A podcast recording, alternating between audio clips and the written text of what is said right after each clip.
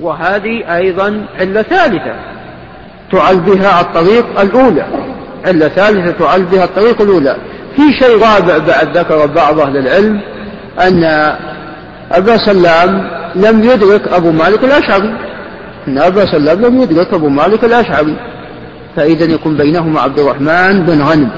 والحديث صحيح، الحديث صحيح، لأنه عرفنا أن هذا الساقط ما بين أبو سلام وما بين أبو مالك الأشعري هو من هو عبد الرحمن بن غنم، وهو من أجلة التابعين وكبرائهم وثقاتهم. لكن ذكرت هذا كمثال على العلة التي تكون في الإسناد، وبالذات انقطاع الخبر أو انقطاع الإسناد. فظاهر هذا الحديث أو قد يظن أنه إسنادا متصل، والصواب أنه منقطع، ولكن الحديث صحيح، عرفنا أن الرجل الساقط هو عبد الرحمن بن عمرو وهو ثقة جليل.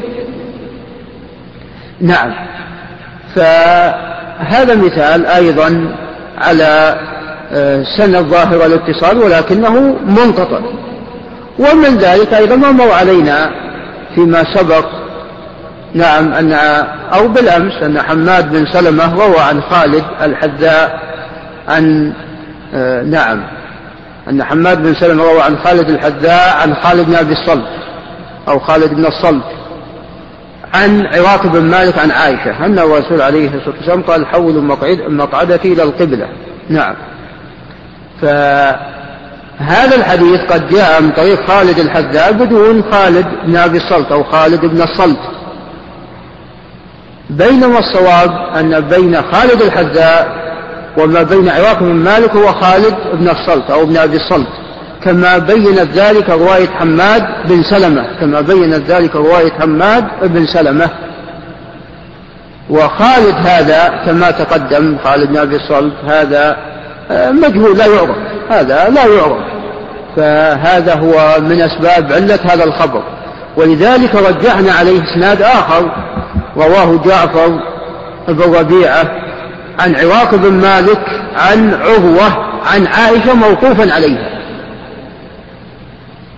فهذا الإسناد إسناد صحيح وهو أقوى من السابق، وأن هذا الخبر الصواب أنه موقوف وليس بمرفوع، ونخطأ من رفعه. نعم، فهذه بعض الأمثلة على الأحاديث المعلّة.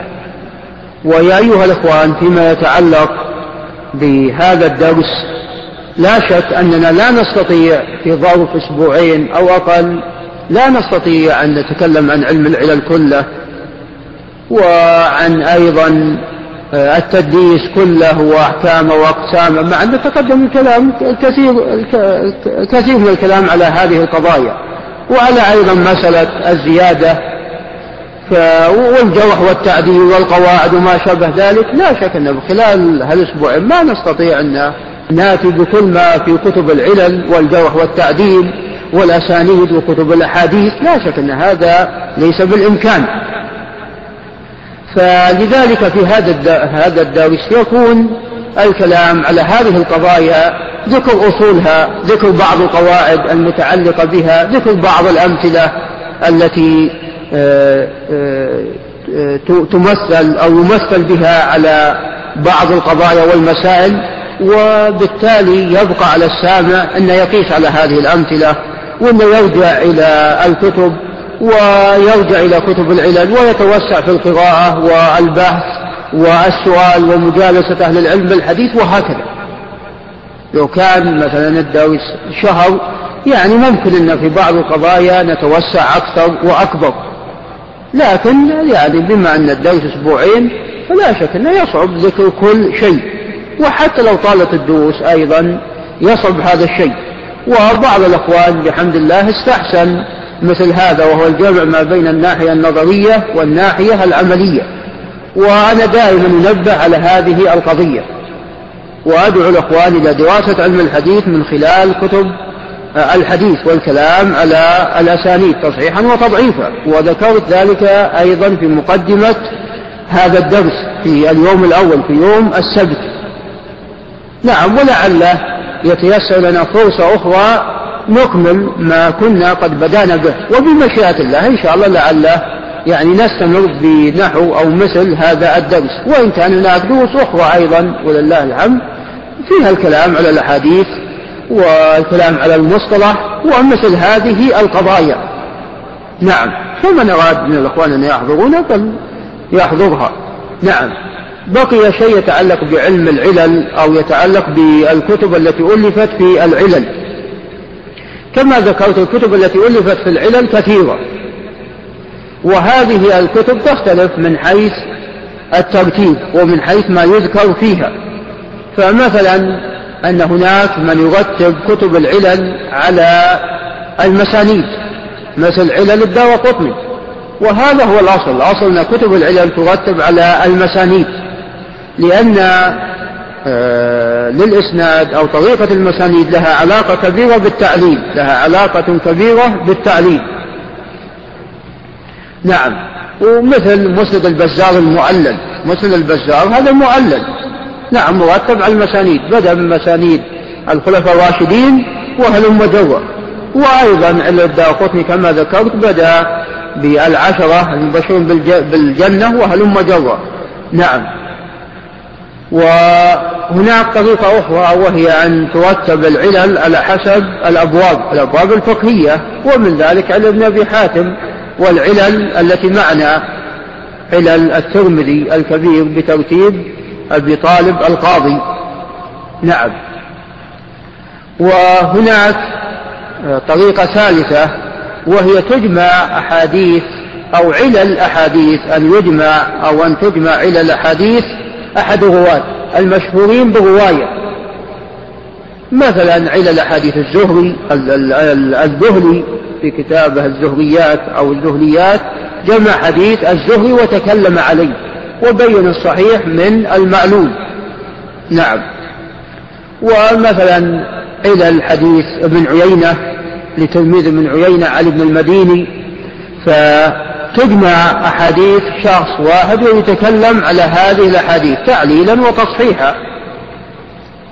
نعم، وهناك طريقة رابعة وهي أن لا ترتب كتب العلل على شيء، وإنما يسأل المحدث أو العالم بالحديث عن حديث كذا وحديث كذا وحديث كذا، ولا ترتب لا على المسانيد ولا على الأبواب الفقهية. يعني مثل العلل المنقول عن الإمام أحمد في كتابها الرجال والعلل، يسأل عن الرجال ويتكلم ويتكلم على الرجال وكنية فلان وإن حديث كذا معلول أو كذا، أو ما هو ملحق في سؤالات أبو داود. سؤالات أبو داود الإمام أحمد يسأله أسئلة فقهية، وسأل أيضا مسائل تتعلق بالعلل والكلام على الرجال. نعم نعم فهذا أيضا طريقة رابعة، هذه أيضا طريقة رابعة. وفي هذه الطريقة يعني يكون علل الحديث كيفما كانت بدون بدون أن ترتب، ويكون فيها كلام على الرجال وما شابه ذلك. نعم، وهناك يعني هناك من أهل العلم من ذكر أيضا أمر خامس، وهو أنه في كتب الجرح والتعديل، يعني مثلا كتاب أبي جعفر العقيلي الضعفاء الكبير أو كتاب الكامل لابن عدي في الضعفاء، طبعا يذكر الرواة، وفي الغالب يذكر الأحاديث التي تستنكر على الراوي مطلقا، الأحاديث التي تستنكر على الراوي. وفي ثنايا هذه الكتب تعليل لأحاديث كثيرة، في ثنايا الكتب تعليل لأحاديث كثيرة. نعم نعم ف... نعم هذا يعني بعض ما يتعلق بترتيب كتب العلل. وعندنا قسم سادس وهو ما ذكرت قبل قليل، يلحق بكتب العلل شيء ينبني عليه علم العلل، وهو من الناحية النظرية. كما ذكرت في العلل الصغير الترمذي ليس فيه بيان لأحاديث معللة في الغالب، لا، وإنما كلام على الرجال ومشروعية الجرح والتعديل وكلام وذكر لبعض الأئمة اللي تكلموا أيضا في الرجال والعلل وهكذا. نعم، آه هذه كتب العلل كيف يكون أو كيف تكون الاستفادة منها. في كتاب مهم في العلل وهو كتاب التمييز لمسلم الحجاج، وهذا الكتاب لم يوجد كله بل وجد بعضه، والإمام مسلم يتميز بتبسيط المادة. الإمام مسلم يتميز بتبسيط المادة بخلاف البخاري. البخاري يبغي واحد يبحث خلفه ويفتش ويتعب ويجهد ويجهد نفسه، يعني أحيانا يقول حدثنا محمد، أي محمد. إلى الآن مختلفين أهل العلم بالحديث من هذا محمد، من عصر البخاري إلى الآن. نعم. أو يبوب باب كذا وتجد الحديث ما يدل على هذا الباب من حيث الظاهر، ولذلك اختلف أهل العلم في توجيه تبويب البخاري والاتيان بهذا الباب وجعل على هذا الحديث، ولذلك ألفت كتب في شرح تراجم البخاري وأبواب البخاري في كتاب الصحيح. وأحيانا يبوب على شيء يذكر الحديث ما في هذا الشيء، لكن لو جمعت طرق الحديث وجدت هذه اللفظة التي أشار إليها بهذا التبويب. فأقول الإمام مسلم بخلاف البخاري يمتاز بتبسيط المادة وتسهيلها. فكتاب التمييز هذا كتاب نفيس شرح فيه كيف تعلل الأخبار، وبين فيه بين فيه أقسام الخطأ الذي يكون في الحديث، وإن خطأ في المتن، خطأ في الإسناد، وخطأ سهل وخطأ شديد، وضرب أمثلة. فهو كتاب طيب مطبوع هذا الكتاب، وإن كان لم يوقف إلا على جزء صغير ولكنه قيم جدا فيرجع إليه. عندنا كتاب آخر وهو كتاب العلل الكبير للترمذي، وهو أيضا سهل، لكن كتاب مسلم التمييز أسهل، كتاب أيضا قيم. أقول سهل يعني بالنسبة لغيره من كتب العلل. عندنا علل الدارقطني، علل الدارقطني توسع أكثر وشرح أكثر في بيان العلة، فيذكر الحديث ويبين أوجه الاختلاف ومن تابع فلان ومن خالف فلان، وقد يتكلم عن الحديث بنحو عشرين صفحة ونحو ذلك، مثل ما تكلم على حديث هيبة هود وأخوات وأخواتها وأطال أطال في الكلام على هذا الحديث. نعم. فينبغي أن يرجع إلى مثل هذه الكتب، يبدأ بكتاب التمييز لمسلم ثم كتاب العلل الكبير للترمذي ثم أيضا بكتاب العلل للدارقطني وهكذا. عندنا كتاب العلل لابن أبي حاتم كتاب قيم، لكن أصعب من هذه الكتب أصعب من هذه الكتب طبعا، فيه تعليل لأحاديث واضح تعليلها، وفيه لا أشياء تحتاج إلى شرح وفك وتفسير وبيان. نعم. ف أقول ينبغي على الأخوان حتى يعرفون هذا العلم وهذا الفن أوجوا إلى هذه الكتب، ولذلك أنا جعلت دارس في العلل الكبير للترمذي حتى نتعلم كيف الحكم على سانيد وكيف نعلل الأخبار وهكذا. نعم. فلمن أراد أن يتخصص في الحديث لا بد من ذلك. نعم. ولعلي أقف عند هنا ونقرأ في العلل الكبير للترمذي. اقرأ أبو داود.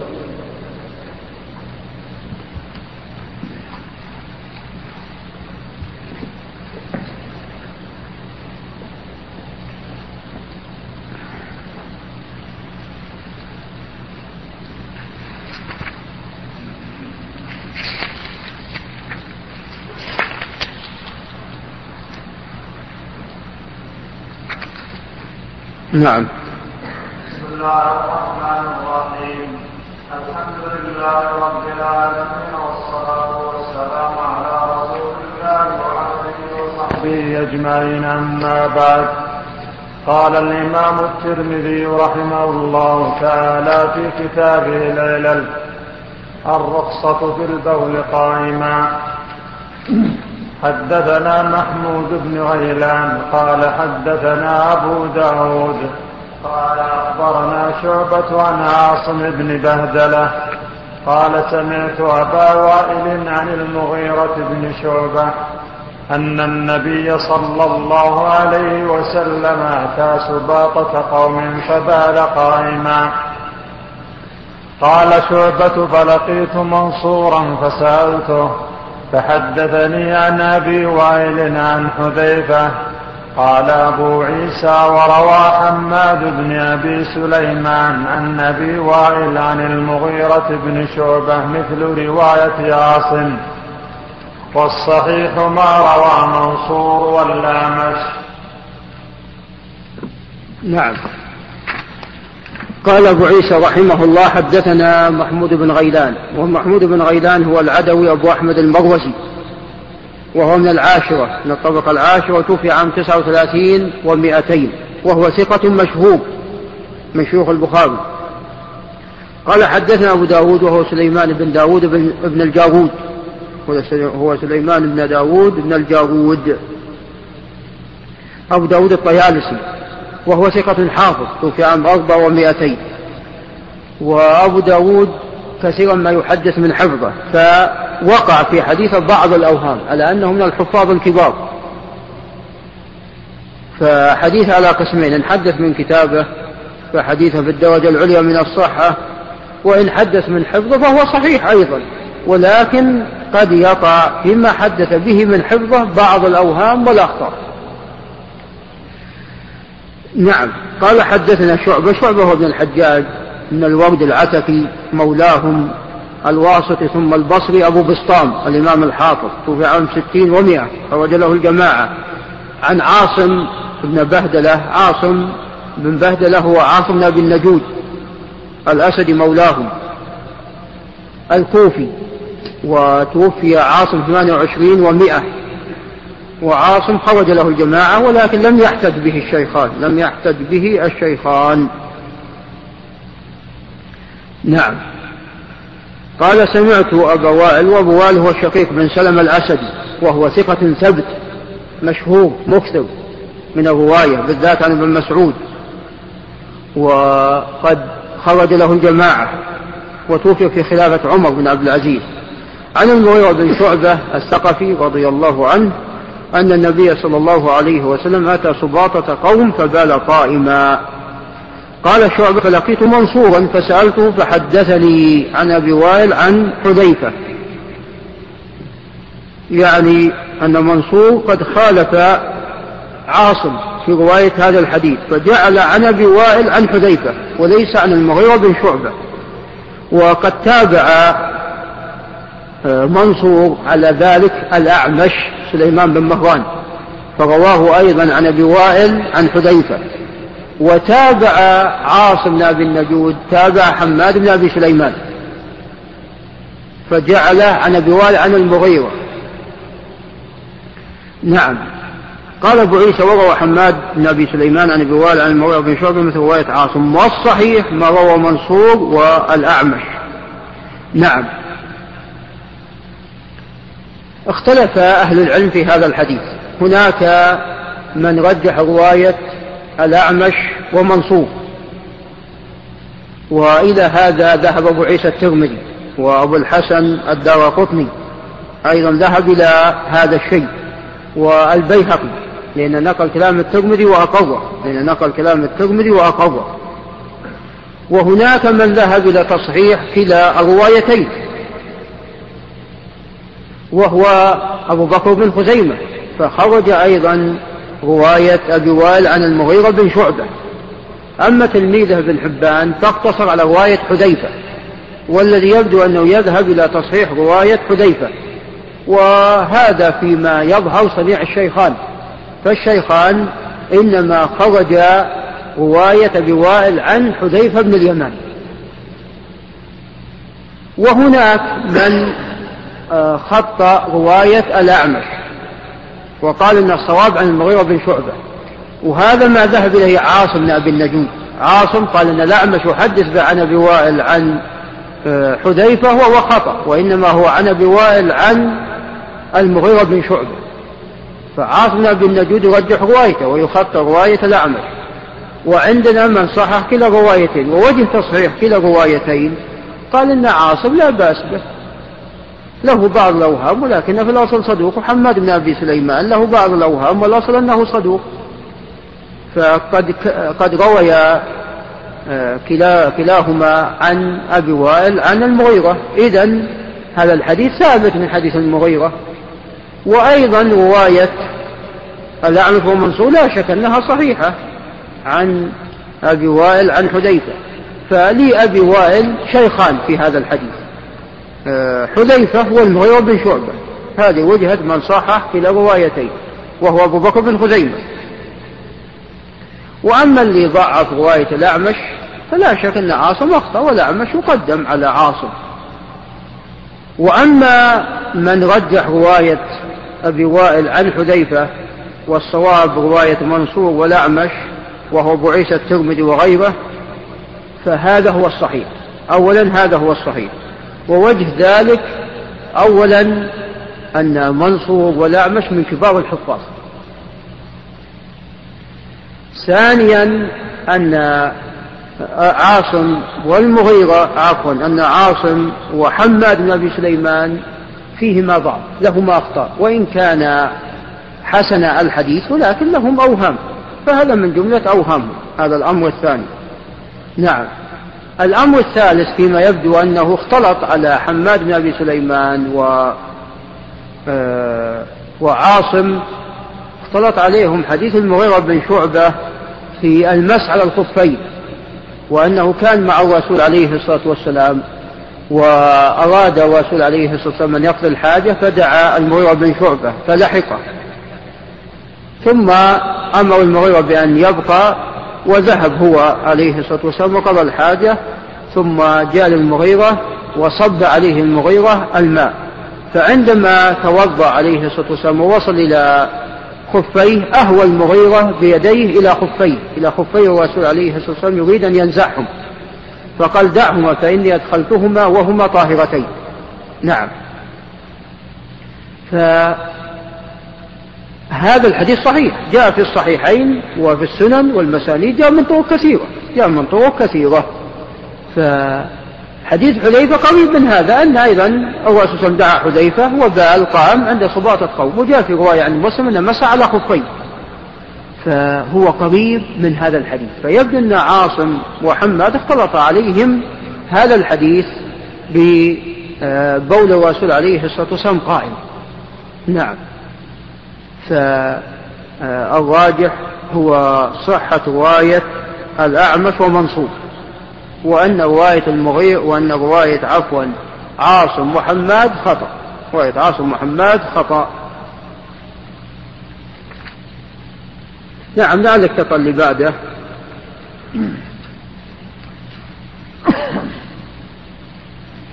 في الاستتار عند الحاجة. حدثنا قتيبة قال حدثنا عبد السلام بن حرب عن الأعمش عن أنس بن مالك قال كان النبي صلى الله عليه وسلم إذا أراد الحاجة لم يرفع ثوبه حتى يدنو من الأرض. وقال وكيع عن الأعمش قال قال ابن عمر كان النبي صلى الله عليه وسلم إذا أراد الحاجة.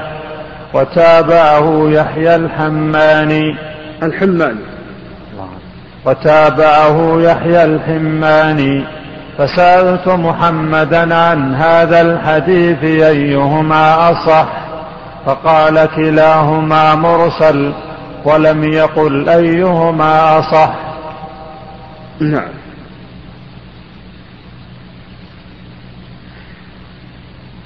نعم هذا الحديث أيضا وقع فيه إسناد اختلاف على الأعمش، فرواه عبد السلام بن حرب عن الأعمش عن أنس، ورواه وكيع عن الأعمش عن ابن عمر، فاختلف في صحابي الحديث.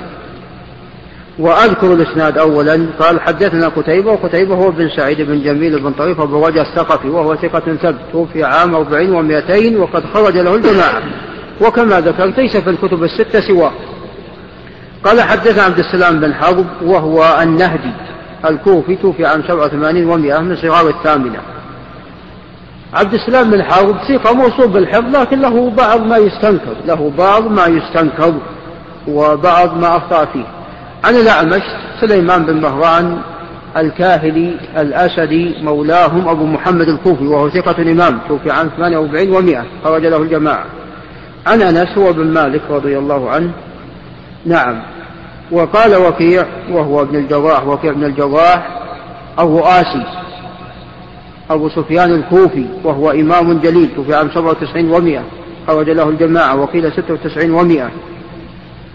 نعم هذا الحديث قد اختلف قد اختلف فيه على الأعمش، فرواه عبد السلام بن حرب عن الأعمش عن أنس، ورواه وكيع والحماني أيضا يحيى الحماني عن الأعمش عن ابن عمر، والصواب هو رواية الأعمش عن ابن عمر، الصواب رواية وكيع، لأن وكيع أولا ثقة حافظ يقدم بكثير على عبد السلام بن حرب، ثانيا قد تابع الحماني قد تابع الحماني ثالثا عبد السلام بن حرب موصوف ببعض الأخطاء والأوهام، فالصواب أنه عن ابن عمر، هذا هو الصواب.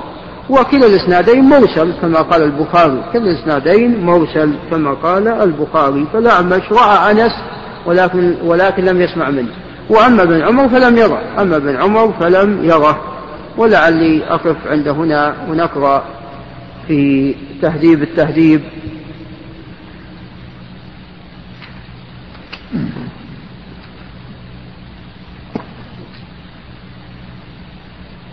نعم. وقال ابن حجر رحمه الله تعالى في كتابه تهذيب التهذيب: أحمد بن إبراهيم التيمي، صوابه إبراهيم بن محمد التيمي يأتي، والحديث في أوائل النكاح. نعم هذا وقع في اسمه خطأ، الصواب أن إبراهيم بن محمد وليس أحمد بن إبراهيم. نعم اللي بعده أحمد بن الأزهر بن منيع بن سليط بن إبراهيم العبدي أبو الأزهر النيسابوري، روى عن عبد الله بن نمير وروح بن عبادة ويعقوب بن إبراهيم بن سعد وعبد الرزاق وآدم بن أبي إياس والهيثم بن جميل وأبي عاصم النبيل وأبي صالح كاتب الليث وجماعة، وعنه النسائي وابن ماجه والذهلي وهو من أقرانه والبخاري ومسلم خارج الصحيح والدارمي وأبو زرعة الرازي وأبو عوانة الإسفرايني ومحمد بن جرير الطبري وأبو حامد بن الشرقي وآخرون. قال ابن الشرقي: سمعت أبا الأزهر يقول: كتب عني يحيى بن يحيى. وقال الحاكم أبو أحمد: ما حدث من أصل كتابه فهو أصح. قال, وقال وكان قد كبر فربما يلقن. وقال ابن قراش: سمعت محمد بن يحيى يثني عليه. وقال أبو عمرو المستملي عن محمد بن يحيى أبو الأزهر من أهل الصدق والأمانة نرى أن يكتب عنه.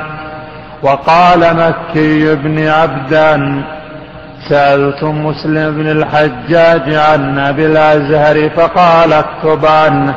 قال الحاكم: هذا رسم مسلم في الثقات.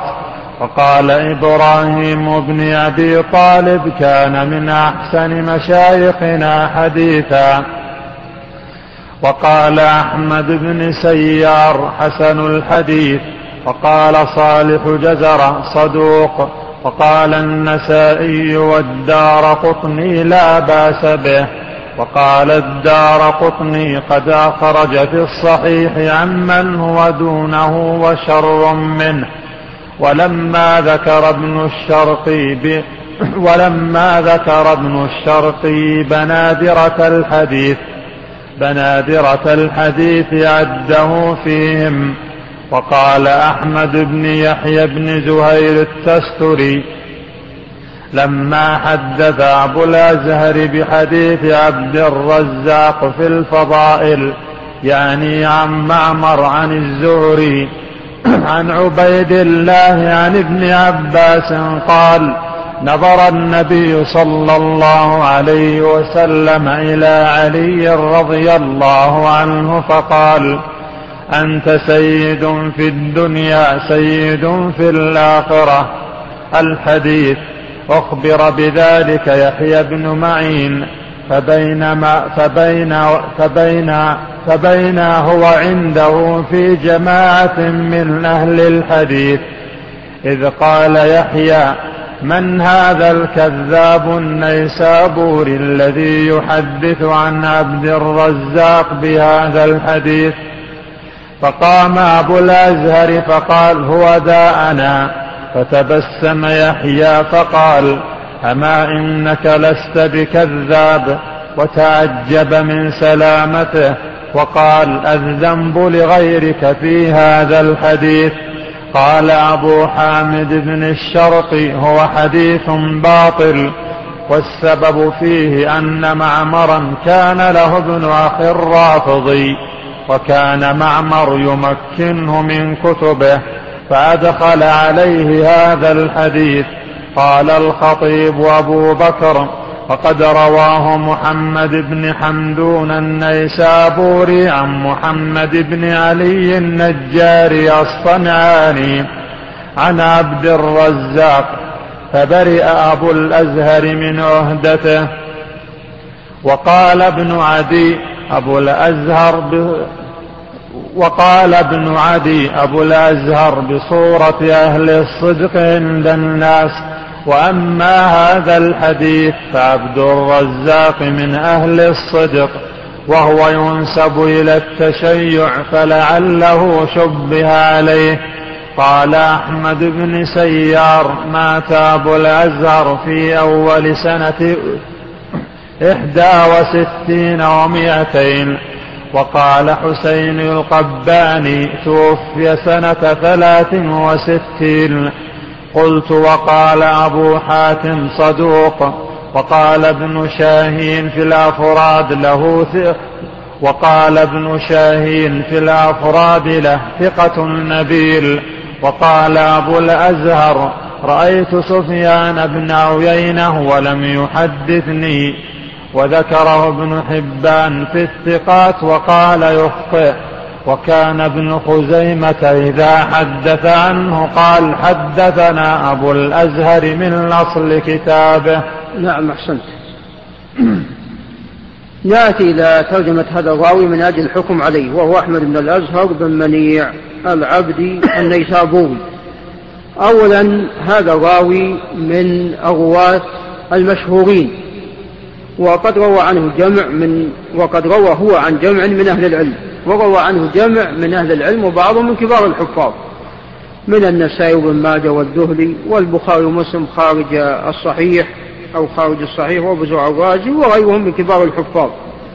ومنهم من روى عنه موصوف بأنه لا يروي إلا عن ثقة في الغالب، كما تقدم لنا فيما سبق. نعم. وقال ابن الشرقي: سمعت أبا الأزهر كتب عني قال أو يقول كتب عني يحيى بن يحيى. ويحيى بن يحيى هذا هو يحيى بن يحيى التميمي، الذي يبدو أن هذا يحيى بن يحيى التميمي، وهو أكبر من أبي الأزهر. فرواية يحيى بن يحيى التميمي وهو ثقة جليل ثبت فاضل، وهو أكبر من أبي الأزهر يروي عمن هو دونه، هذا يدل على ثقة عنده. نعم. ثم قال: نقل عن أبي أحمد الحاكم قال: ما حدث من أصل كتابه فهو أصح. قال: وكان قد كبر فربما يلقن. أحيانا الإنسان يكون إذا حدث من كتابه أصح مما إذا حدث من حفظه، وذلك أن الحفظ يكون الإنسان وينسى الإنسان بخلاف الكتاب مكتوب. نعم.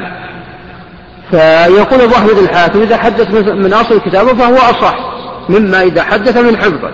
وقال أيضا عندما كبر ربما يلقن، عندما كبر وتقدمت به السن ربما يلقن. ومعنى التلقين أنه يذكر الحديث فقد يلقن لفظة لم يحفظها راوي الحديث الذي حدث بهذا الحديث، فهذا التلقين. يعني مثلا عندما الإمام يقف في الصلاة ويخطئ في آية فينتظر من يفتح عليه من الجماعة، هذا يسمى تلقين.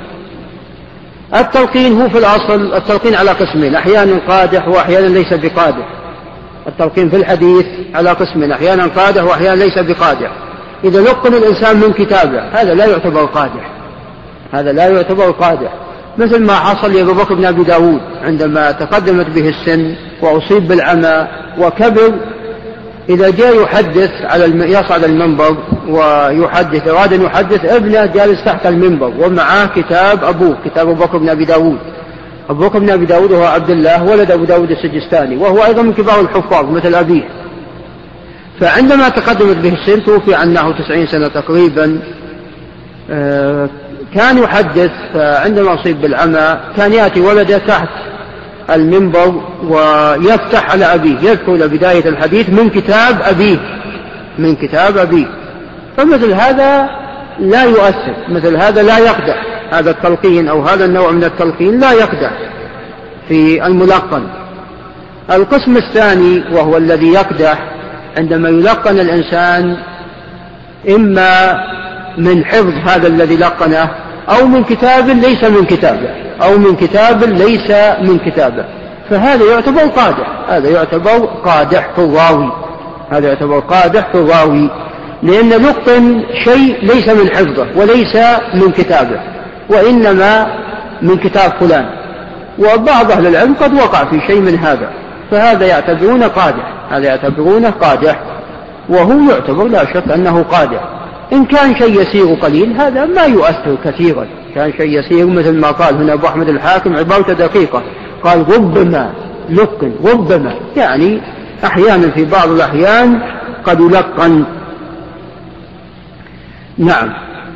قال وقال بن خراش سمعت يحيى بن سمعت محمد بن يحيى وهو الذهلي يثني عليه، الذهلي من كبار الحفاظ، أثنى على أحمد بن الأزهر. نعم. وقال أبو عمرو المستملي عن محمد بن يحيى وهو الذهلي أبو الأزهر من أهل الصدق والأمانة، نوى أن يكتب عنه فأثنى عليه. وقال مكي بن عبدان سألت مسلم الحجاج عن ال... عن أبي الأزهر فقال اكتب عنه، قال الحاكم هذا رسم مسلم في الثقات، يعني الذي يقول عنه مسلم اكتب عنه اروي عنه هذا عنده ثقة، هذا عنده ثقة. نعم. ومثل هالعبارات يحتاج إليها الذي يحكم على الرجال، لأن قد يكون الإمام يطلق عبارة ظاهرها غير مقصود، يعني قد يقول واحد أن مسلم قال اكتب عنه فقط، معنى ذلك كما قال الحاكم أن لولا أنه ثقة عن مسلم لما قال اكتب عنه. وبالمناسبة مسلم كلامه في الرجال قليل، كلام مسلم في الرجال قليل ليس بالكثير. نعم. وقال إبراهيم بن أبي طالب كان من أحسن مشايخنا حديثا، فهذا ثناء كبير عليه. وقال أحمد بن سيار حسن الحديث، وقال صالح جزرة صدوق، وقال النسائي والدارقطني لا بأس به، وأحيانا كما ذكرت لا بأس به تستعمل بمعنى ثقة. نعم. وقال الدارقطني قد أخرج في الصحيح عمن هو دونه شر منه. نعم. ولما ذكر ابن الشرقي بنادرة الحديث عده فيهم، يعني المشهورين بالرواية عد أو المكثرين عده فيهم. نعم. ثم ذكر حديث أنكر هذا الحديث يحيى بن معين وعد هذا الحديث كذب، وهذا الحديث كما سمعنا ليست العلة من أحمد بن الأزهر، فهناك من تابع أحمد بن الأزهر. قال أبو بكر الخطيب وقد رواه محمد بن حمد النيسابوري عن محمد بن علي النجاري الصنعاني عن عبد الرزاق، فبرئ أبو الأزهر من هذا الحديث. إذن هذا إذا نكرت هذا الحديث ليست منه، نكرت هذا الحديث ليست منه. نعم. ولذلك قال ابن عدي أن أبو الأزهر بصورة أهل الصدق عند الناس، وأما هذا الحديث فعبد الرزاق من أهل الصدق أيضا، وهو ينسب إلى التشيع، فلعله شبه عليه فجعل العلة بعبد الرزاق. أما أبو حامد بن الشرقي وهو من كبار الحفاظ قال هذا الحديث باطل، وصف فيه أن معمرا كان له ابن أخ رافضي، وكان معمر مكروه من كتبه فأدخل عليه هذا الحديث، هكذا قال ابن الشرقي. وقد رد الذهبي هذا الكلام، رد الذهبي هذا الكلام. ومعمر بن راشد من كبار الأئمة. وما هو الدليل على أن لابن لمعمر ابن أخ رافضي كان يدخل عليه ما ليس منه؟ ومعمر حافظ كبير، يعني من الصعوبة مكان يقبل مثل هذا الحديث ويحدث به. فقد يكون عبد الرزاق لقن هذا الحديث، عبد الرزاق عندما تقدمت به السن وكبر أخذ يلقن أيضا ويقع في الخطأ، فلعل هذا الحديث يدخل عليه، لعل هذا الحديث يدخل عليه وإن الخطأ من عبد الرزاق. قال حسين القبان، نعم قال أبو حاتم صدوق، وذكرت بالأمس أن أبا حاتم عندما يقول عن راوي صدوق قد يكون ثقة أو أكثر، ولذلك قال ابن شاهين ثقة النبيل، وذكر ابن حبان في الثقات وقال يخطئ يعني له بعض الأوهام. وكان ابن خزيمة إذا حدث عنه قال حدثنا أبو الأزهر من أصل كتابه. هذا راوي الخلاصة فيه أن حديث على قسمين، إن حدث من أصل كتابه أو إن حدث أو فيما حدث به قديما أو فيما حدث به قديما فهذا القسم صحيح، هذا القسم صحيح. وتقدم أن محمد بن يحيى الذهلي أثنى عليه، وأن كذلك أيضا مسلم قال اكتب عنه هذا يعني أنه ثقة عندك كما قال الحاكم، وقال لابن شاهين أنه ثقة نبيل، وروى عن بعض كبار الحفاظ كما تقدم. فإذا حدث من أصل كتابه أو حدث به أو فيما حدث به قديما فهذا صحيح. ومن أصل كتابه كتابه صحيح لم يتكلم في كتابه، ولذلك ابن خزيمة يقول حدثنا أبو الأزهر من أصل كتابه. نعم، وهذا اللي قال أبو أحمد الحاكم أن يعني قال إذا, إذا ما حدث من حفظه فربما يلقن بعدما كبر، نعم، أو نحوها العبارة كما مر علينا قبل قليل. فهذا القسم الأول. القسم الثاني ما حدث به بعد ما كبر، بعد ما كبر فهذا القسم الأصل فيه الصحة والقبول، وكما تقدم جمهور الحفاظ بين موثق ومصدق له، فالأصل فيه الصحة والقبول حتى يتبين أنه أخطأ. فابن حبان ذكروا في الثقات وقال يخطأ، فحتى يتبين أنه أخطأ قل الأصل فيها الصحة والقبول. ولعل أقف عند هنا وأجيب على بعض الأسئلة.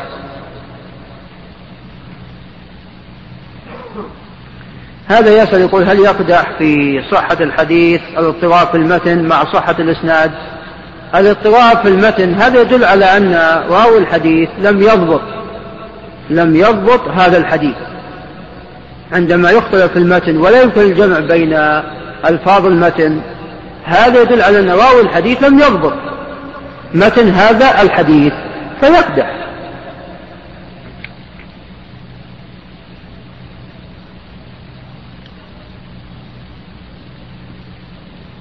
هذا أحد الأخوان يسأل يقول إذا روى إسماعيل بن عياش عن راوي فيه لين هل هذا يحسن الحديث؟ الأصل من كان فيه لين يكون فيه ضعف ولا يحسن حديثه، هذا هو الأصل. ولا شك أن رواية إسماعيل بن عياش عن الشاميين صحيحة، وروايته عن الحجازيين أو العراقيين بالذات الحجازيين لا تصح لا تصح نعم. ومعنى ذلك أن أن يعني حتى نصحح هذا الحديث لا بد يكون ما بعد إسماعيل ثقات وقبل إسماعيل أيضا ثقات، وقبل إسماعيل وبعد إسماعيل، نعم أقصد قبل، نعم أقصد بعد إسماعيل يعني شيخ وشيخ شيخه يكون ثقات ومن أهل الشام، يكون من أهل الشام وثقات، حتى هنا يصحح خبره. يقول كثرة الطرق، هذا سائل يسأل كثرة الطرق والأسانيد لأحاديث الوضوء ألا تدل على أن الحديث أصل؟ أحاديث الوضوء لا شك، الوضوء صفة الوضوء في القرآن الكريم وفي السنة النبوية، ما تكلمنا عن أحاديث الوضوء صحيح. إن كان يقصد السائل التسمية فالتسمية كما تقدم هي منكرة، ضعف الإمام أحمد وغيره وشرحت وجه هذا التضعيف. والله لعل الأسئلة أي نعم كيف؟ والله الأصل الأسئلة اللي هنا، هذا هو الأصل. هذا يقول تصحيح الحديث في متن مع صحة إسناده، تعليل الحديث في متن مع صحة إسناده ربما يفتح باب لأهل الشر. هذا من الفهم الخاطئ أيضا، ما يمكن أن يصح إسناد ولا يصح المتن، ما يمكن أبد، لا بد تكون علة في الأسناد، لا بد أن تكون علة في الأسناد. وكل الأئمة تكلموا على المتون، وكبار أهل الحديث وأهل الحديث ليسوا زوام الأسباب كما يصفهم بعض الجهال أو أنهم صيادلة، لا هم أيضا أطباء، نعم، فما يقبلون خبر أن نكر فيه ظاهرة يخالف القرآن والسنة. تكلم الإمام الشافعي تكلم، والخطيب فلان وفلان تكلم، نعم، وكما ذكرت كل متن احنا تكلمنا فيه عليناه بماذا؟ بشيء في الاسناد. كل متن تكلمنا فيه عليناه بشيء في الاسناد ابدا. فابغى الاخوان ينتبهون. وما قال بعض اهل العلم ان صحه الاسناد لا تقتضي صحه المتن، هذا يقول بعض اهل العلم لا، ما يصح اسناد ويكون متن ضعيف، لا ابدا، بل لابد المتن يكون فيه، لابد يكون الاسناد فيه عله. وكما ذكرت يعني مثلا زياده اذا طرف انصت واعلنها بالاسناد. من فضلك اقلب الشريط.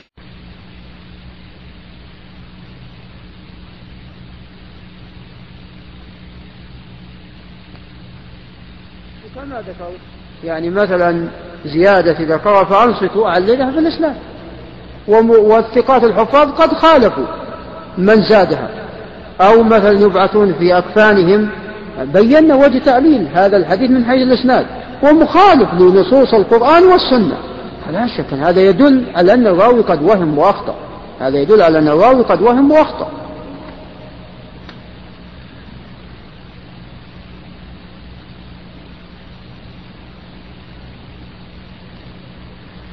هذا الأخ يقول النووي ذكر حديث أبي هريرة كفى بالمرء إثما أن يحدث بكل ما كفى بالمرء إثما أن يحدث بكل ما سمع، وذكر أن الحديث أخرجه مسلم ونص على أنه من حديث أبي هريرة. نعم، أنا ما قلت أن ليس، أنا أقول أن من حديث أبي هريرة، أنا أقول أن من حديث أبي هريرة، هذا من الفهم الخاطئ.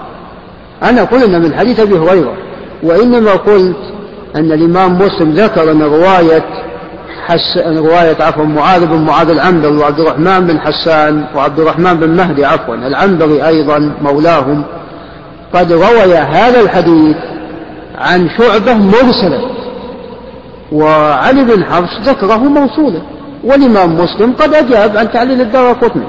فقلت أن الإمام مسلم في الشرح بين، وبينما في طبعة فؤاد عبد الباقي أن رواية أيضا بن مهدي و رواية معاذ بن معاذ العنبري أنها موصولة، وهذا خطأ. فهذا من الفهم الخاطئ، هذا من الفهم الخاطئ. ويسألوني بعض الأخوان يقول أنت ذكرت كذا وأنا ما ذكرت، أمس سأليني أو قبله يقول أنت ذكرت كذا، أنا ما ذكرت كذا. فودنا الأخوان ينتبهون إلى النقل، ودنا الأخوان ينتبهون إلى النقل.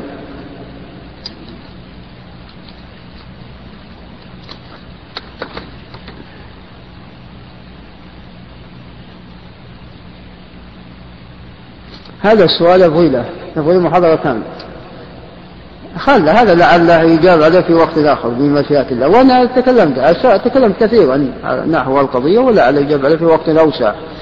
نعم، لعل يقف عند هنا حتى لا نطيل على الأخوان. غدا إن شاء الله ما في درس، لكن إن شاء الله بمشيئة الله الجمعة، إن شاء الله الجمعة بمشيئة الله. بسم الله الرحمن الرحيم، الحمد لله رب العالمين، وأصلي وأسلم على نبينا محمد المبعوث رحمة للعالمين، وعلى آله وأصحابه ومن تبعهم بإحسان إلى يوم الدين.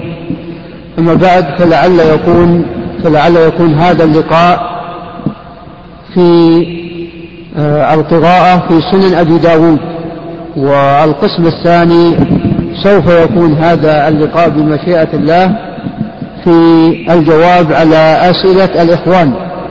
أما ما يتعلق بالقراءة في سنن أبي داود، فبعض الإخوان قد اقترح علي وهو الشيخ مفلح الإبراهيم أن يكون هناك تمثيل على الحديث الصحيح وعلى الحديث الحسن، وأظن أيضا ذكر أيضا مثالا أو تمثيلا على الحديث الضعيف.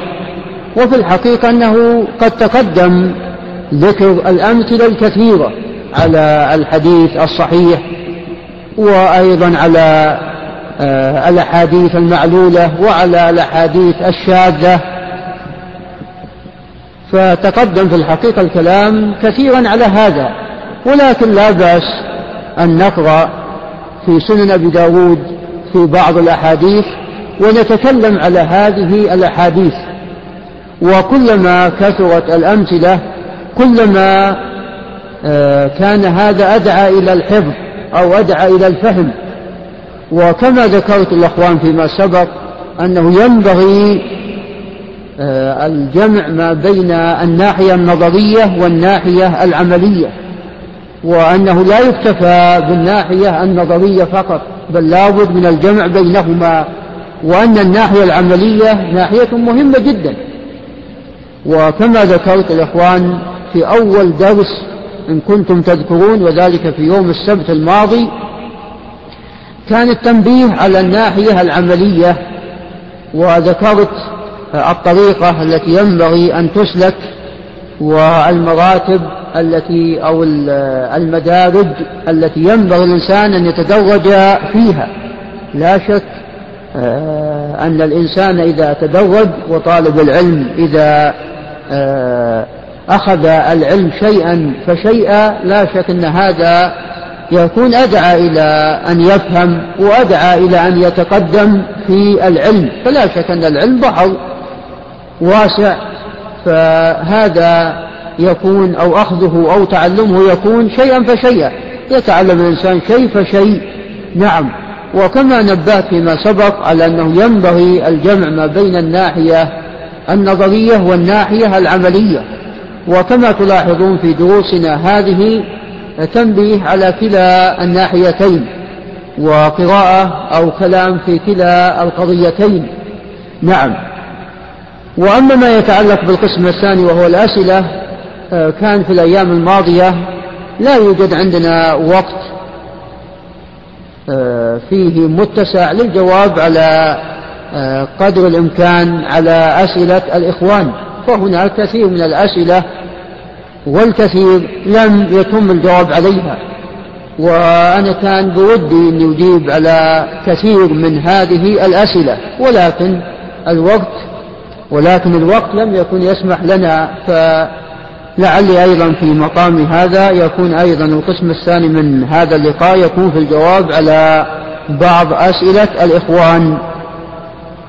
فلذلك فيما يتعلق بالدرس النظري، وفيما يتعلق أيضا بالقراءة في شرح العلل الكبير وتهذيب التهذيب، هذه راح تكون إن شاء الله في الغد وما بعده، لكن اليوم ما راح يكون في هذا لما ذكرت أن بعض الأخوان افترى علي أن يكون القراءة أو, أو الاتيان بأمثلة على الحديث الصحيح والحسن والضعيف وما شابه ذلك. وفي الحقيقة كما ذكرت يعني فيما سبق مثلنا وأتينا بأمثلة كثيرة على مثل ذلك، لكن لا يمنع هذا أن نأتي أيضا بأمثلة أخرى وأخرى ويتم أيضا الكلام عليها. وأنبه الأخوان على ضرورة الرجوع إلى كتب الحديث وكتب الجرح والتعديل وكتب العلل، حتى أن طالب العلم يقرأ في هذه الكتب ويتعلم، لأنه كما هو معلوم كما تقدم لا نستطيع أن نذكر كل ما يتعلق في علم الحديث في هذه المحاضرات وفي مثل هذه الندوات، وإنما نذكر أمثلة، ولعلها الإخوان يستزيدون فيما بعد من القراءة والبحث حتى يفهمون هذا العلم. نعم. فلعل كما ذكرت أقرأ بعض الأمثلة أو يقرأ الأخ أبو داود بعض الأمثلة في سنن أبي داود، وأتحدث عن هذه الأمثلة، وفي هذه الأمثلة فيها الصحيح وفيها الحسن وفيها الضعيف. نعم تفضل أبو داود. بسم الله الرحمن الرحيم.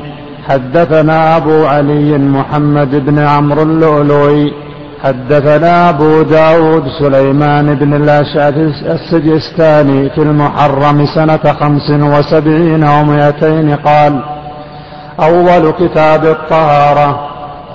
باب التخلي عند قضاء باب التخلي عند الحاجة.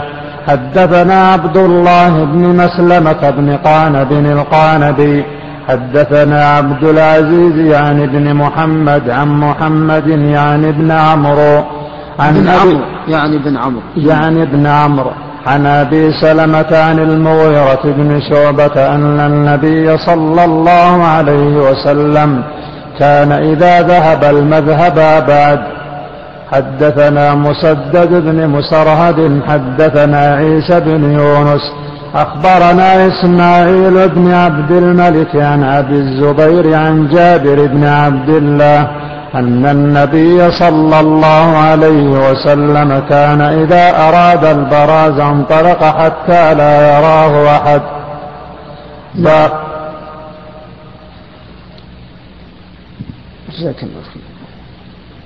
نعم. قال أبو داود رحمه الله تعالى وهو صاحب السنن كتاب الطهارة. وقد اختلف أهل العلم ممن صنف في علم الحديث، اختلفوا أو في الحقيقة تباينت مناهجهم في البداية تكون بماذا، وكل واحد له طريقة. فمثلا البخاري أول ما بدأ كما هو معلوم بكتاب بدء الوحي، وذلك أراد أن يبين بأن الرسول عليه الصلاة والسلام مرسل من قبل الله جل وعلا، وأنه بالتالي لا ينطق عن الهوى، وأن هذه الأحاديث هي من الوحي الذي أوحاه الله عز وجل إليه. فبدأ بالوحي، ثم بعد ذلك ثنى بالإيمان، ثم ثنى بعد ذلك بالعلم، ثم بعد ذلك الطهارة، وهكذا. الإمام مسلم بدأ بكتاب الإيمان، لأن أمور الإيمان والاعتقاد لا شك أنها هي الأساس، وهي الأمر الأول الذي ينبغي أن يتعلمه كل إنسان. فبدأ بالإيمان، ثم بعد ذلك جاء إلى الطهارة، ثم بعد ذلك الصلاة، وهكذا. نعم. أصحاب السنن من أبي داود والترمذي والنسائي وابن ماجه كلهم قد بدأوا بالطهارة، ما عدا طبعا ابن ماجه فإنه أيضا بدأ بأبواب تتعلق بالعقيدة وبأحاديث تتعلق بالتوحيد. ابن ماجه نعم طريقته تختلف عن طريقة أصحاب السنن، فبدأ بأبواب تتعلق بأمور الاعتقاد وبأحاديث تتعلق بأمور الإيمان. نعم. هذا بالنسبة لمن يؤلف أو رتب كتابه على طريقة الأبواب، على طريقة المواضيع. نعم. وهناك من بدأ مثلا بمعجزات الرسول صلى الله عليه وسلم، وبدأ أيضا ببعض الأمور التي تتعلق بجانب السلوك وما يتعلق بطالب العلم وآداب طالب العلم ونحو ذلك، مثل ما فعل الدارمي مثل ما فعل الدارمي في كتابه السنن. طبعا يسمى مسند الدارمي ويسمى سنن الدارمي. نعم. ويسمى مسند لأن أحاديثه مسندة، ويسمى سنن لأنه مرتب على الأبواب الفقهية. نعم. فأقول بدأ بما ذكرت قبل قليل. نعم. وبالنسبة لأصحاب المصنفات كعبد الرزاق وابن أبي شيبة أيضا بدأ بالطهارة بدأ أيضا بالطهارة.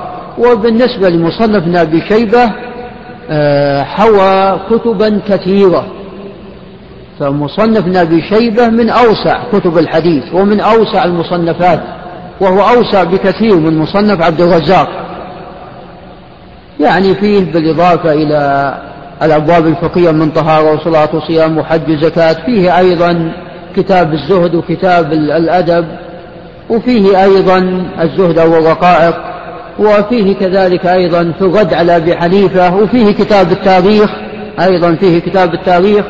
فهو هذا الكتاب يحوي كتبا كثيرة يحوي كتب كثيرة فهو من أوسع الكتب.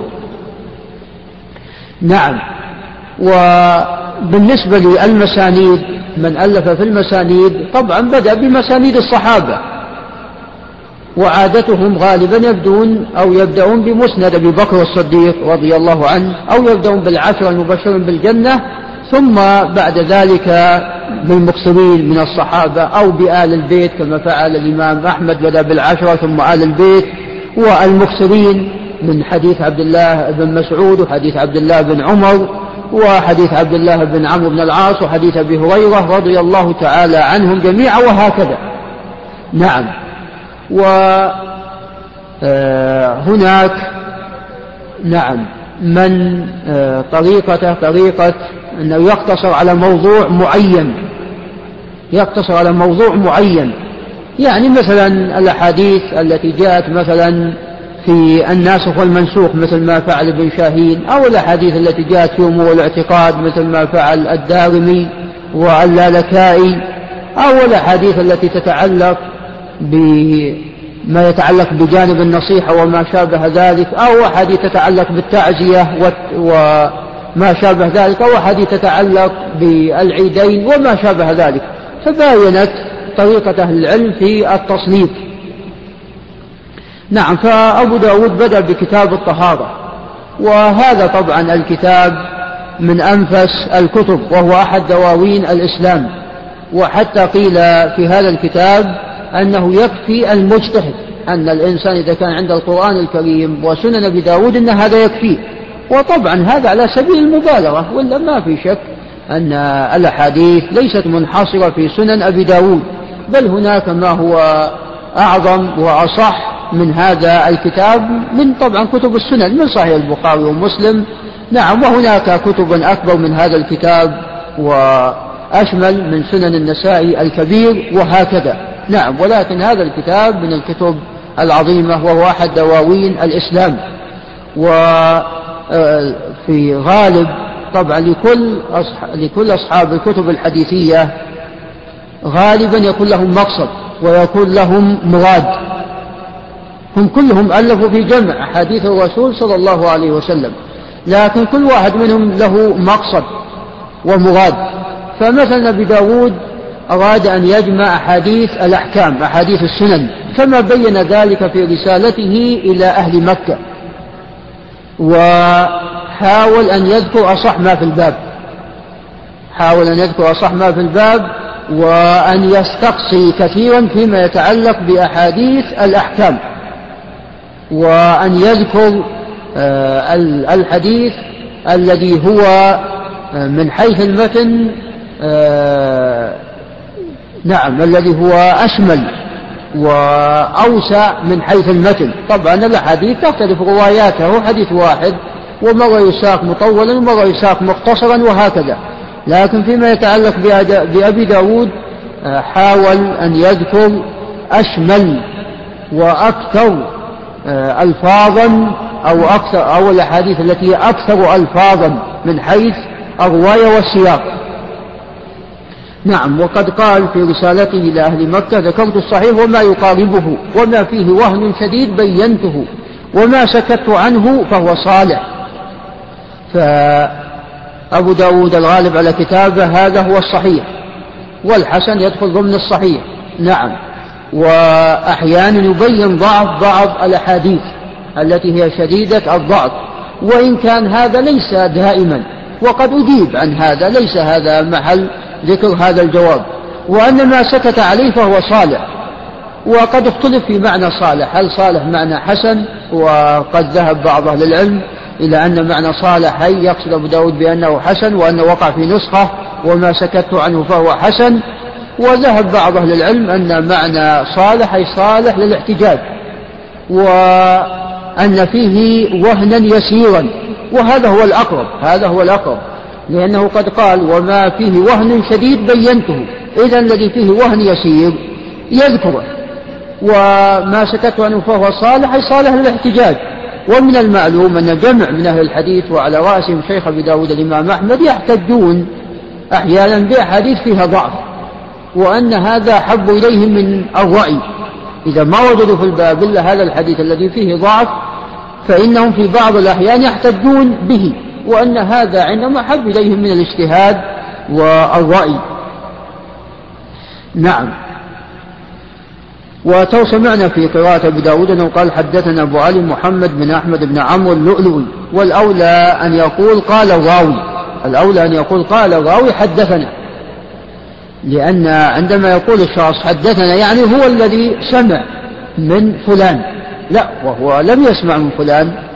فعندما يعني هنا عندي في أول الإسناد رأسا أخبرنا الإمام الحافظ أبو بكر أحمد بن علي بن ثابت الخطيب البغدادي، هو صاحب تاريخ بغداد، قال أخبرنا الإمام القاضي أبو عمرو القاسم بن جعفر بن عبد الواحد الهاشمي قال حدثنا أبو علي اللؤلؤي قال حدثنا أبو داود. نعم، هذا أخبرنا الذي قال ذلك هو الراوي عن أبي بكر الخطيب، فالأولى أن نقول قال الراوي عن أبي بكر الخطيب حدثنا أبو بكر فلان ابن فلان، أو تقول قال الراوي حدثنا كذا وكذا، حتى لا تكون أنت اللي إذا قلت حدثنا أنت يعني كأنك سمعت وأنت لم تسمعه. نعم. قال, حد... قال أبو داود حدثنا عبد الله بن مسلمة بن قعنب القعنبي، وعبد الله بن مسلمة بن قعنب القعنبي البصري نزيل المدينة، وقد خرج له الشيخان وغيرهم. وعبد الله بن مسلمة القعنبي هذا آه توفي في عام واحد وعشرين ومئتين، وهو ثقة ثبت وهو ثقة ثبت من أين عرفنا أنه ثقة ثبت؟ نرجع إلى كتب الرجال، نرجع إلى كتب الرجال عندنا كتب الرجال كثيرة، ولعلي أقتصر على رجال الكتب الستة. رجال الكتب الستة طبعا مجموعين في كتب معينة، عندنا الكمال في أسماء الرجال للحافظ عبد الغني المقدسي، وهذا لم يطبع، وجاء أبو الحجاج المزي وهذبه فسماه تهذيب الكمال، وجاء آه الذهبي وهذب وسمى تذهيب التهذيب، وأيضا هذب هذا بالكاشف، له كتاب ذا باسم الكاشف عمن طبعا روي له في الكتب الستة. وجاء ابن حجر وسمى شيخ الله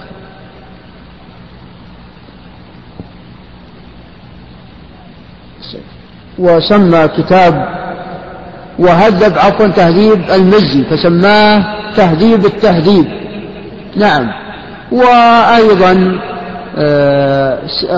هذب ابن حجر كتاب تهذيب التهذيب وسماه تقريب التهذيب وتذهيب التهذيب. هذب أيضا أو كتب له خلاصة الخزرجي. نعم. وهناك أيضا كتب أخرى، وهناك أيضا كتب أخرى على الكتب الستة، وهناك كتب أخرى أيضا غير هذه الكتب، ليست مقتصرة على الكتب الستة. فعندما فبالنسبة طبعا لعل أذكر شيء مهم بالنسبة لرجال القرون الثلاثة، القرن الأول والثاني والثالث، هؤلاء رجال في الغالب في ثلاثة كتب، في الغالب أنهم في ثلاثة كتب، يوجد بعضهم في كتب أخرى لكن في الغالب أنهم في ثلاثة كتب، في كتاب التاريخ الكبير للبخاري، وكتاب الجرح والتعديل لابن أبي حاتم، وكتاب ثقات ابن حبان. غالب رجال القرون الثلاثة الأولى موجودة في هذه الكتب الثلاثة، وأحيانا إذا لم يوجد الرجل رجال القرون الأولى في هذه الكتب الثلاثة أحيانا لا يوجد، أحيانا لا يوجد في مصدر آخر، أحيانا لا يوجد في مصدر آخر أحيانا. طبعا هذه آه الكتب هي يعني من أهم الكتب التي ألفت في الجرح والتعديل، فأنت عندما ترجع إلى مثل هذه الكتب تجد الثناء العاطر على عبد الله بن مسلمة بن قعنب القعنبي. ولو رجعت أيضا إلى تهذيب المزي أو تهذيب التهذيب أو كاشف الذهبي أو تقريب ابن حجر أو خلاصة الخزرجي تجد فيها أيضا الثناء الكبير على القعنبي، وأنه ذكر بأنه من أثبت الناس في مالك. وموطأ القعنبي طبعا الإمام مالك ألف الموطأ، وقد حمل عنه هذا الموطأ جمع كبير، ومن الموطئات موطأ القعنبي، وموطأ القعنبي موجود بعضه ليس بكامل، موجود بعضه وليس بكامل. والقعنبي من أثبت الناس في آه الإمام مالك. قال حدثنا عبد العزيز يعني بن محمد، وعبد العزيز بن محمد هذا هو بن عبيد الدراوردي، وعبد العزيز بن محمد هذا إذا رجعت إلى ترجمته في الكتب المطولة تجد فيها بعض الاختلاف، وأن هناك من تكلم فيه نحوا ما وبين أن له بعض الأخطاء، وأنه كان يحدث أحيانا من حفظه فيقع في الخطأ، وأنه أيضا قد تكلم في بعض شيوخه، تكلم عفوا في روايته عن بعض شيوخه، وهذا الكلام منه لا من شيوخه، يعني تكلم في روايته عن عبيد الله بن عمر بن حفص بن عاصم بن عمر بن الخطاب، وعبيد الله بن عمر هذا من الثقات الحفاظ، والأئمة الأجلة، ولكن العلة من عبد العزيز بن محمد الدراوردي، لأنه كما ذكر تكلم في طبعا تكلم في رواية الإمام أحمد والنسائي وغيرهم، وقالوا أن حديث عبد الله بن عمر بن حفص بن عاصم بن عمر بن الخطاب انقلبت على الدراوردي. طبعا عبد الله بن عمر أخو عبيد الله بن عمر، وهما غير عبد الله ابن عمر بن الخطاب الصحابي الجليل، وغير عبيد الله بن عمر بن الخطاب الذي هو أخو عبد الله وولد عمر.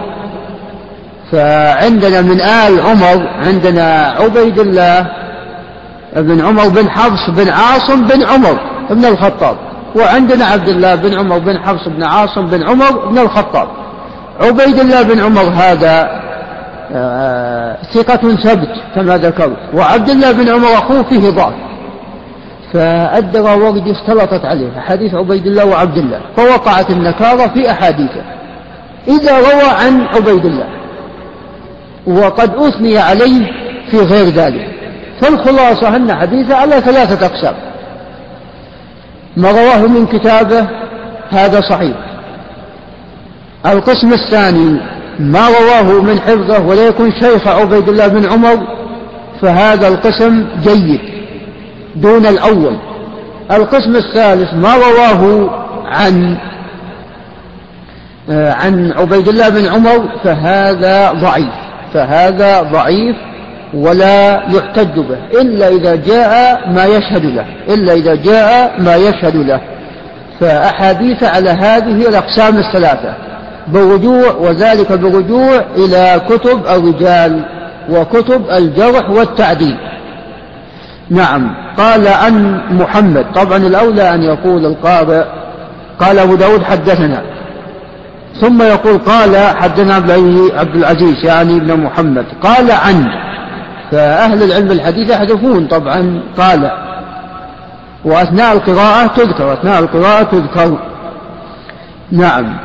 عن محمد يعني بن عمرو، ومحمد بن عمرو هذا بن علقمة بن وقاص الليثي المدني.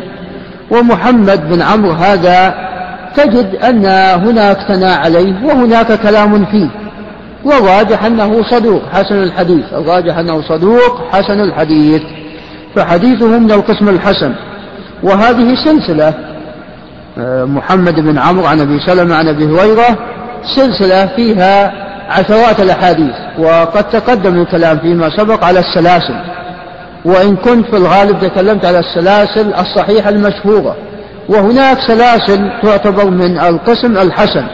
ومن السلاسل التي هي من القسم الحسن سلسلة محمد بن عمرو عن أبي سلمة عن أبي هريرة، هذه سلسلة فيها عشرات الأحاديث، وإن كان يحيى بن معين قد تكلم فيها نوعا ما، ولكن هذا الكلام أو يحيى بن سعيد القطان أو كلاهما لا أذكر الآن، لكن نعم يحيى بن سعيد القطان قد تكلم في محمد بن عمرو، وأيضا يحيى بن معين تكلم في هذه السلسلة. نعم.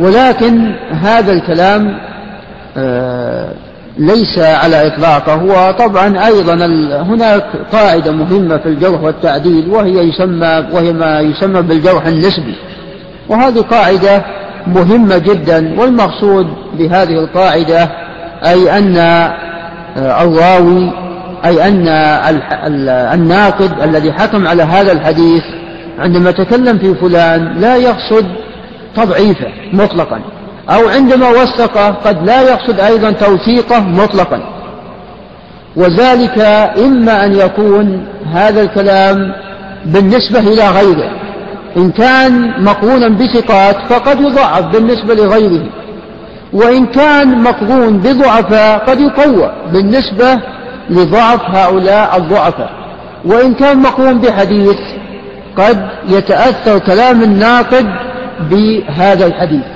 ولذلك هنا قاعدة عندنا أخرى مهمة وهي وهي لها علاقة بهذه القاعدة، وهذه القاعدة هي أحسن ما يكون كلام الناقد كأحمد بن المديني وابن معين وغيرهم، أحسن ما يكون كلامهم على الراوي إذا لم يكن مقيدا لا بحديث ولا برواة آخر، حتى لا يكون هذا الكلام متأثرا بهذا الحديث الذي قيد هذا راوي به، أو قيد مثلا برواة حتى لا يكون كلام هذا الناقد متأثرا بهؤلاء الرواة إيجابا أو سلبا. نعم. فمحمد بن عمرو الراجح أنه حسن الحديث. قال عن أبي سلمة، وأبو سلمة هو بن عبد الرحمن بن عوف القرشي الزهري المدني. نعم. وقد اختلف في اسمه، هل, هل هو اسم كنيته، يعني هكذا اسمه أبو سلمة، فهناك من يسمى باسم الكنية. نعم. وهذا هو المشهور، المشهور أن أبو سلمة هذا أن هي اسمه، كما قال الإمام مالك لا نعرف له اسما غيرها، قيل إسماعيل وقيل عبد الله أو نحو ذلك، لكن المعروف أن هذا هو اسمه. نعم. نعم. فأبو سلمة هذا من الطبقة الثالثة من التابعين، وتوفي عام أربعة وتسعين أو نحو أربعة وتسعين، وقد خرج له الجماعة. إذا رجعت إلى ترجمته تجد أنه ثقة ثبت فقيه، أنه ثقة ثبت فقيه، ومن كان كذلك يكون حديثا في الدرجة العليا من الصحة. نعم.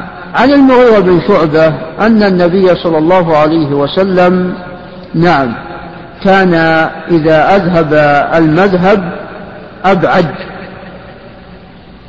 نعم. هذا الحديث كما تلاحظون رواته ما بين ثقة وصدوق، رواته ما بين ثقة وصدوق.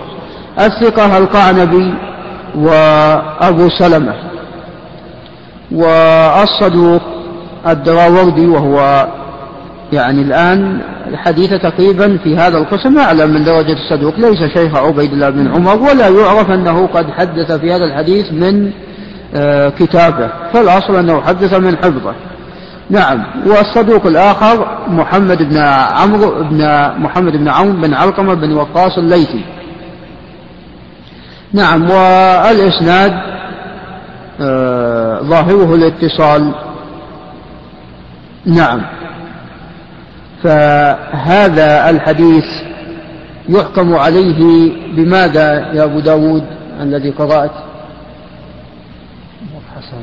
نعم، يحكم عليه بأن اسناده حسن، يحكم على هذا الحديث بأن اسناده حسن من أجل الدراوردي، ومن أجل بالذات محمد بن عمرو بن علقمة بن وقاص الليثي، فهذا الحديث اسناده حسن.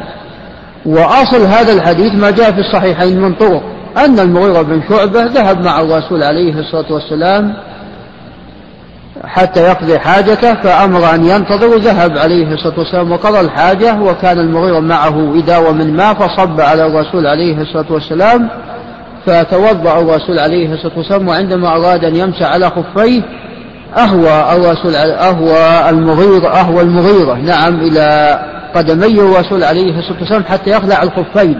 ما يد المغيرة بن شعبة أن أنه يشرع المسح على الخفين، فقال له الرسول عليه الصلاة والسلام دعهما فإني قد أدخلتهما وهما طاهرتين، فمسح عليهما عليه الصلاة والسلام.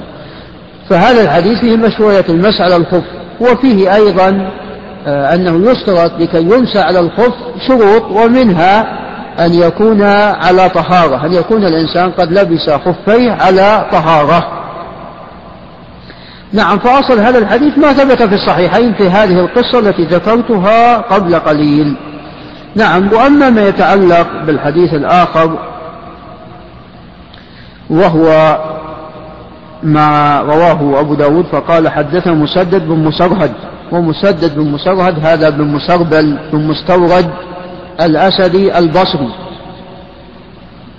وهو ثقة حافظ، إذا رجعت إلى كتب الرجال تجد أنه ثقة حافظ، وكما قال البخاري في كتابه الجامع في كتاب الحج قال عن مسدد هو كاسمه، قال هو كاسمه، وكان الشيخ يحيى بن سعيد القطان يذهب بنفسه إليه حتى يحدثه إكراما له، وله مسند وله مسند وهذا المسند ما وجد إلا بعضه، لم يوجد كاملا. نعم. وتوفي مسدد عام واحد وعشرين ومئتين. قال حدثنا عيسى بن يونس، وعيسى بن يونس هو ابن أبي إسحاق السبيعي، وهو ثقة ثبت مأمون من الطبقة الثامنة، خرج له الجماعة. ومعنى من الطبقة الثامنة هذا على حسب تقسيم ابن حجر، ابن حجر قسم أو رواة الكتب الستة إلى أقسام، قسمهم إلى أقسام إلى اثنتي عشرة طبقة، الطبقة الأولى الصحابة، ومن الطبقة الثانية إلى الخامسة التابعين، الثانية كبار التابعين، وهم على قسمين: المخضرمين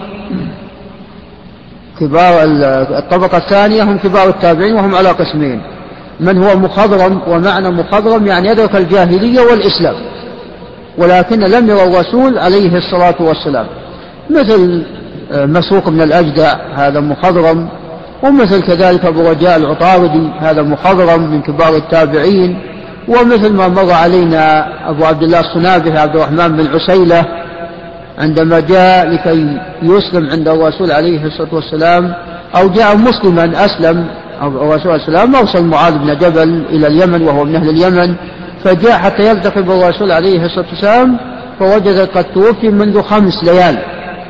نعم، فهو مخضرم.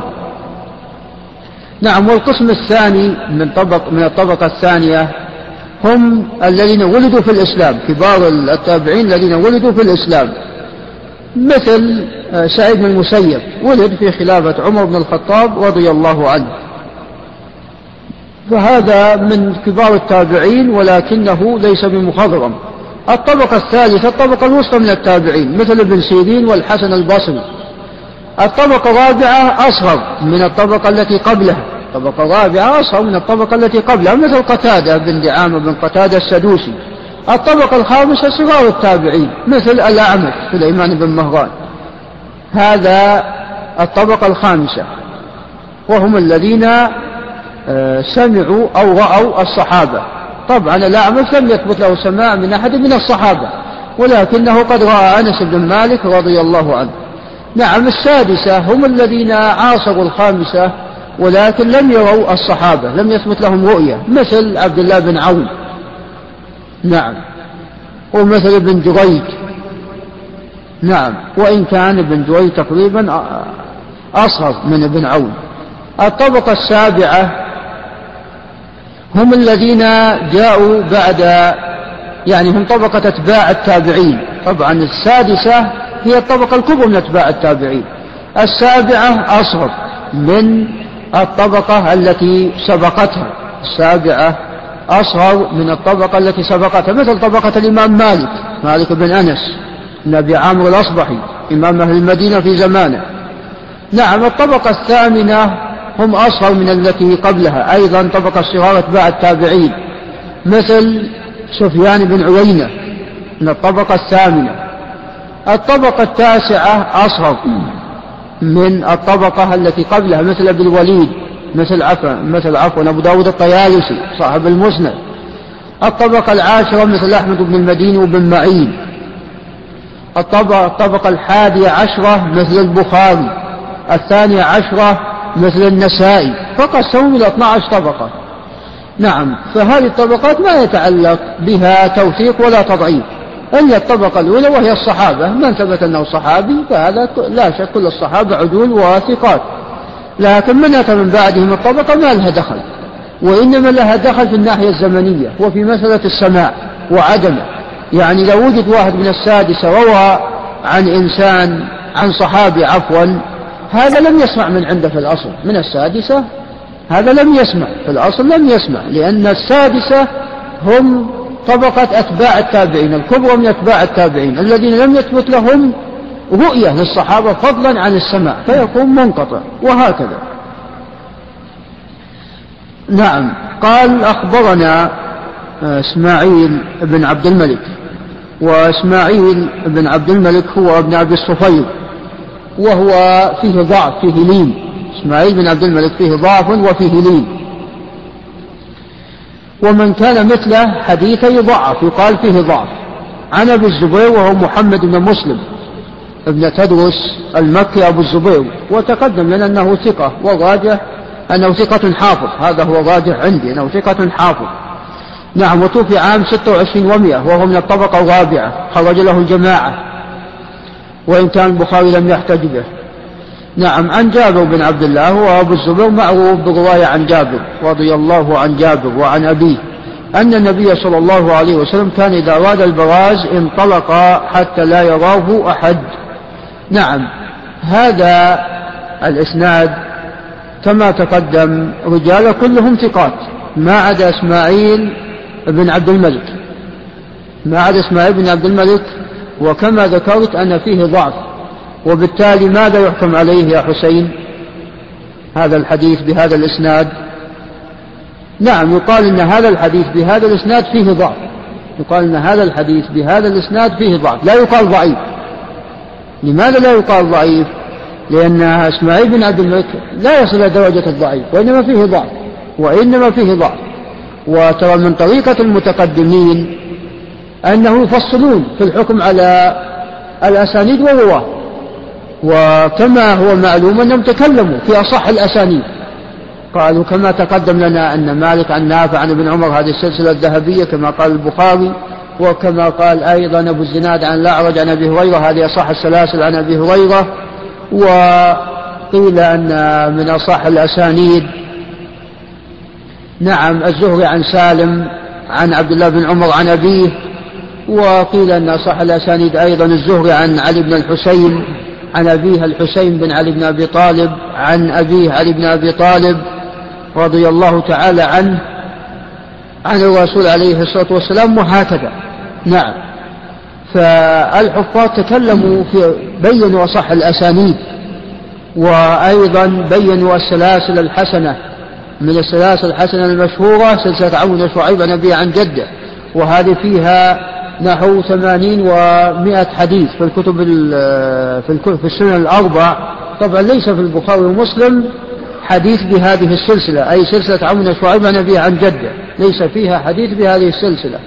نعم وإنما في السنة الأربع في السنة الأربع نحو اثنين وستين ومائة حديث، هذا بالمكرر هذا بالمكرر يعني يمكن حديث عون بن شعيب المروية في كتب الحديث الأخرى مع المكرر يعني نحو ثمانين ومائة حديث تقريبا تقريبا أنا ما أحصيتها كلها لكن تقريبا. نعم وهناك كتب تتحدث عن هذه السلسلة. نعم وقد أفاض أهل العلم الكلام على هذه السلسلة، ومثل سلسلة بهز بن حكيم عن أبي عن جده هذه أيضا من القسم الحسن، وهكذا. نعم فأقول من طريقة المتقدمين أنهم يفصلون في الحكم على الأسانيد، يكون هذا صح الأسانيد، هذا إسناد صحيح، هذا إسناد صالح يعني إسناد صالح أقل من إسناد حسن، نعم هذا راوي فيه ضعف، وهكذا.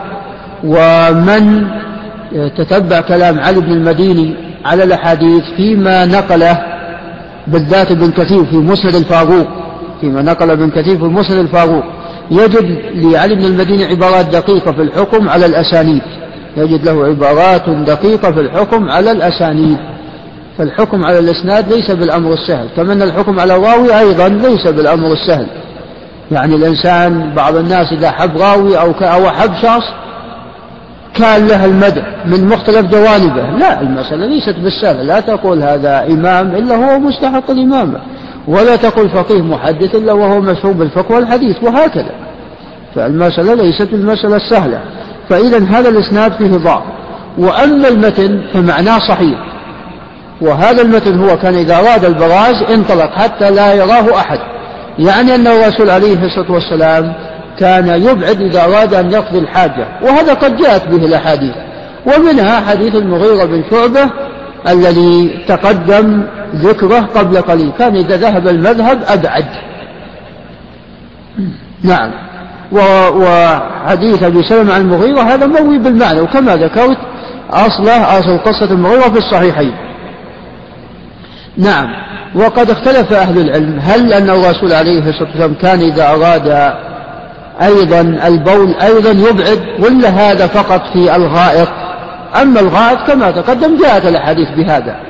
فهذا الحديث وإن كان فيه ضعف من حيث الإسناد، ولكن المتن قد دلت عليه النصوص الأخرى، ومن ذلك الحديث الذي ذكرته قبل قليل. نعم فاختلف أهل العلم هل أيضا إذا أراد الرسول عليه الصلاة والسلام البول أنه يبعد. هناك من فرق قال هذا في في البراز أنه كان يبعد بخلاف البول، ومن ومما يستدل لهذا القول بما جاء في الصحيحين فيما تقدم لنا في حديث الأعمش ومنصور كلاهما عن أبي وائل عن حذيفة أن الرسول عليه الصلاة والسلام أتى سباطة قوم فبال قائما ودعا حذيفة ما أبعد ما أبعد سباطة السباطة قرب المنزل ما أبعد عليه الصلاة والسلام. نعم، فهذا مما يسجل لصاحب هذا القوم. وقد يقال يعني بالنسبة لقضاء الحاجة البراز يعني قد الإنسان قد يأخذ من عند ريح وما شابه ذلك ويحتاج إلى تكشف أكثر فيما يتعلق بقضاء الحاجة، فلئلا ينكشف حتى فلئلا ينكشف يبعد أكثر لئلا يرى، بخلاف البول فإنه يحتاج إلى تكشف أقل كما هو معلوم. نعم، ولكن لا شك أن الإنسان عليه أن يختفي عن الناس ويحتجب عنهم، هذا لا شك فيه. نعم نعم ف... فهذا الحديث الذي معنا كما ذكرت من حيث الإسناد فيه ضعف، ولكن المتن قد جاءت نصوص تؤيد هذا المعنى الذي جاء في هذا المتن. ما تبقى من